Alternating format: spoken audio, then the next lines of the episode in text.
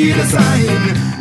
Over their eyes. Need to pull wool from over their eyes. I see them Welcome to the first ever Divestment Digest, coming to you from the Russell Square campus of the School of Oriental and African Studies. In this series, we will be delving into the murky links between universities and companies involved in the extraction of fossil fuels and looking at the feasibility of divestment from these industries. In this show, we will be discussing the background of the campaign here at SOAS and looking at where it could go next. Our first guest is Rob Abrams, a member of the Fossil Free SOAS campaign.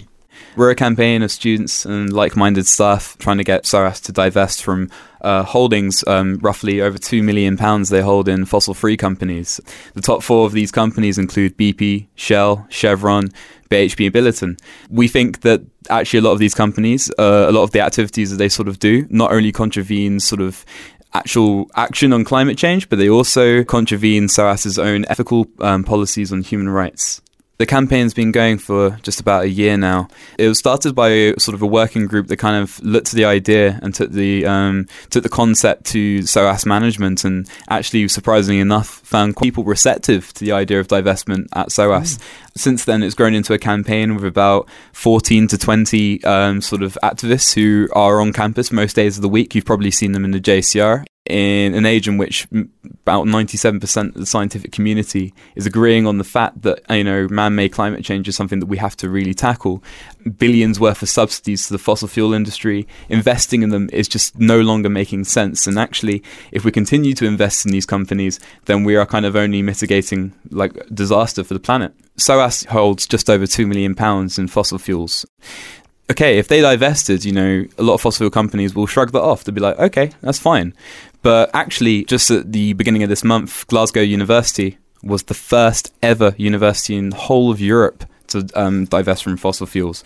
And what we're trying to do is we're trying to create a domino effect. So we're a part of a movement of thousands of students, not just here in the UK, but all over Europe and all over North America and other parts of the world too. These include um, students at Oxford who've marched through their city centre with um, 67 staff members signing and support the campaign, uh, students at Cambridge who've collected thousands of signatures, uh, students at King's College, uh, the University of East Anglia, Swansea University, um, Aberdeen as well. Those two last universities are very big, very big players in terms of the oil and gas industry. And actually, with 47 27 groups at different universities all over the UK. This is looking to be something very promising. Fossil fuels are um, deeply destructive towards the planet in both um, sort of the mining of raw materials and the consumption of that product. A lot of um, speculators have challenged the idea that fossil fuels will remain profitable. So, for example, the Carbon Tracker report um, in London released last year speculated that as the international community puts in place more regulation on carbon emissions, then inevitably the, the shares and values of fossil fuel companies will be undermined. And we should actually be acting now, not later, on that issue. Unfortunately, we've had a bit of a setback with the campaign. Uh, we initially advertised that um, that the, you know we'd be able to that SOAS be making a decision on November 11th. They've since backtracked on this, and I think this is something that you know needs to be really, really urgently assessed.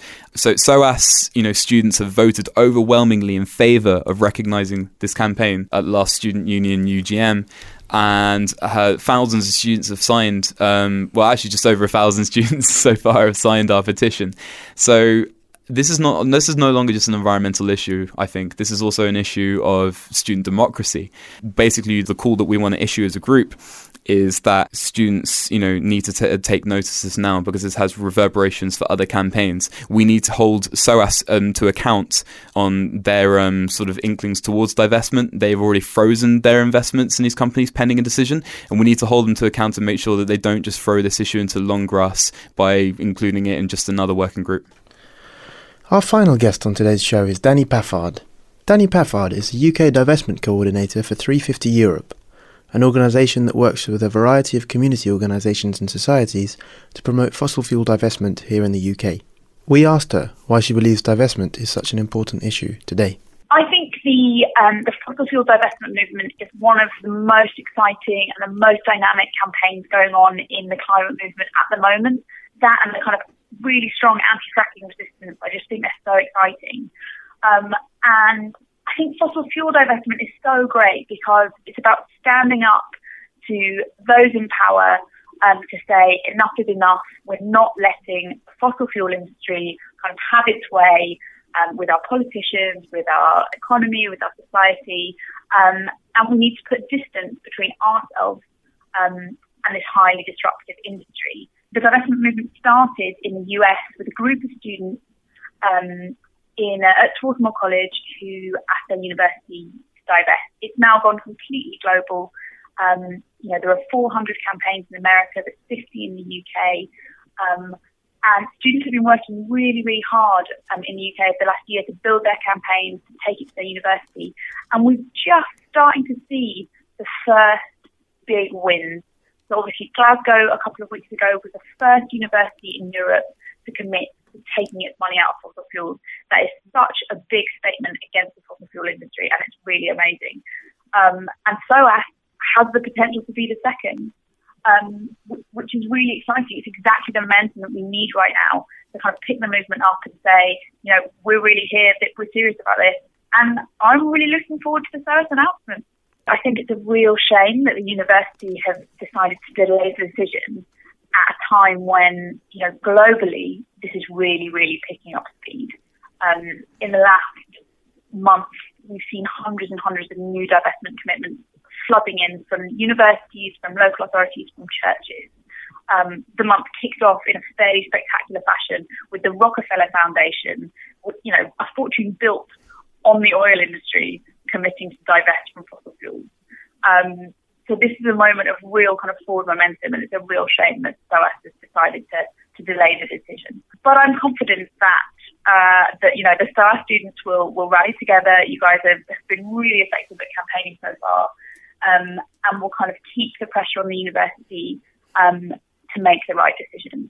This is about distancing ourselves from the fossil fuel industry um, and kind of cutting our ties and saying this is not acceptable. There's really, really exciting research that's come from Oxford University analysing the divestment movement at the moment um, and saying that although financially the divestment you know, might not have that big effect on when the asset base of fossil fuels is so large, but the stigma created by prominent institutions like universities, like SOAS, saying we're getting out of fossil fuels has absolutely the biggest potential to have a real impact on their bottom line.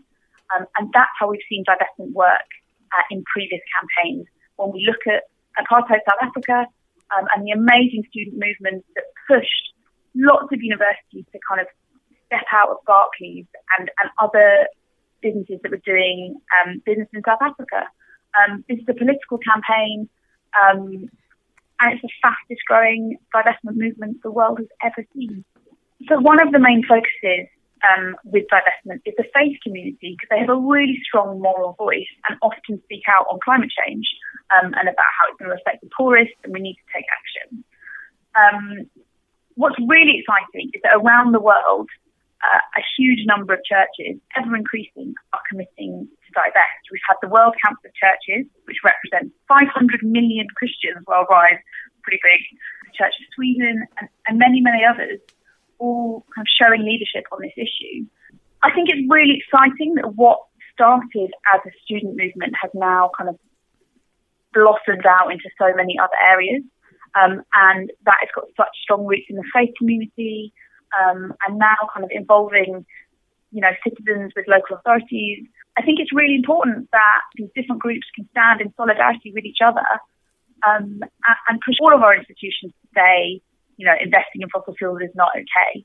In London, one of the things we're doing is trying to link up all of the student campaigners with the local authority campaigners with the faith campaigners so that we can um, help support each other's actions.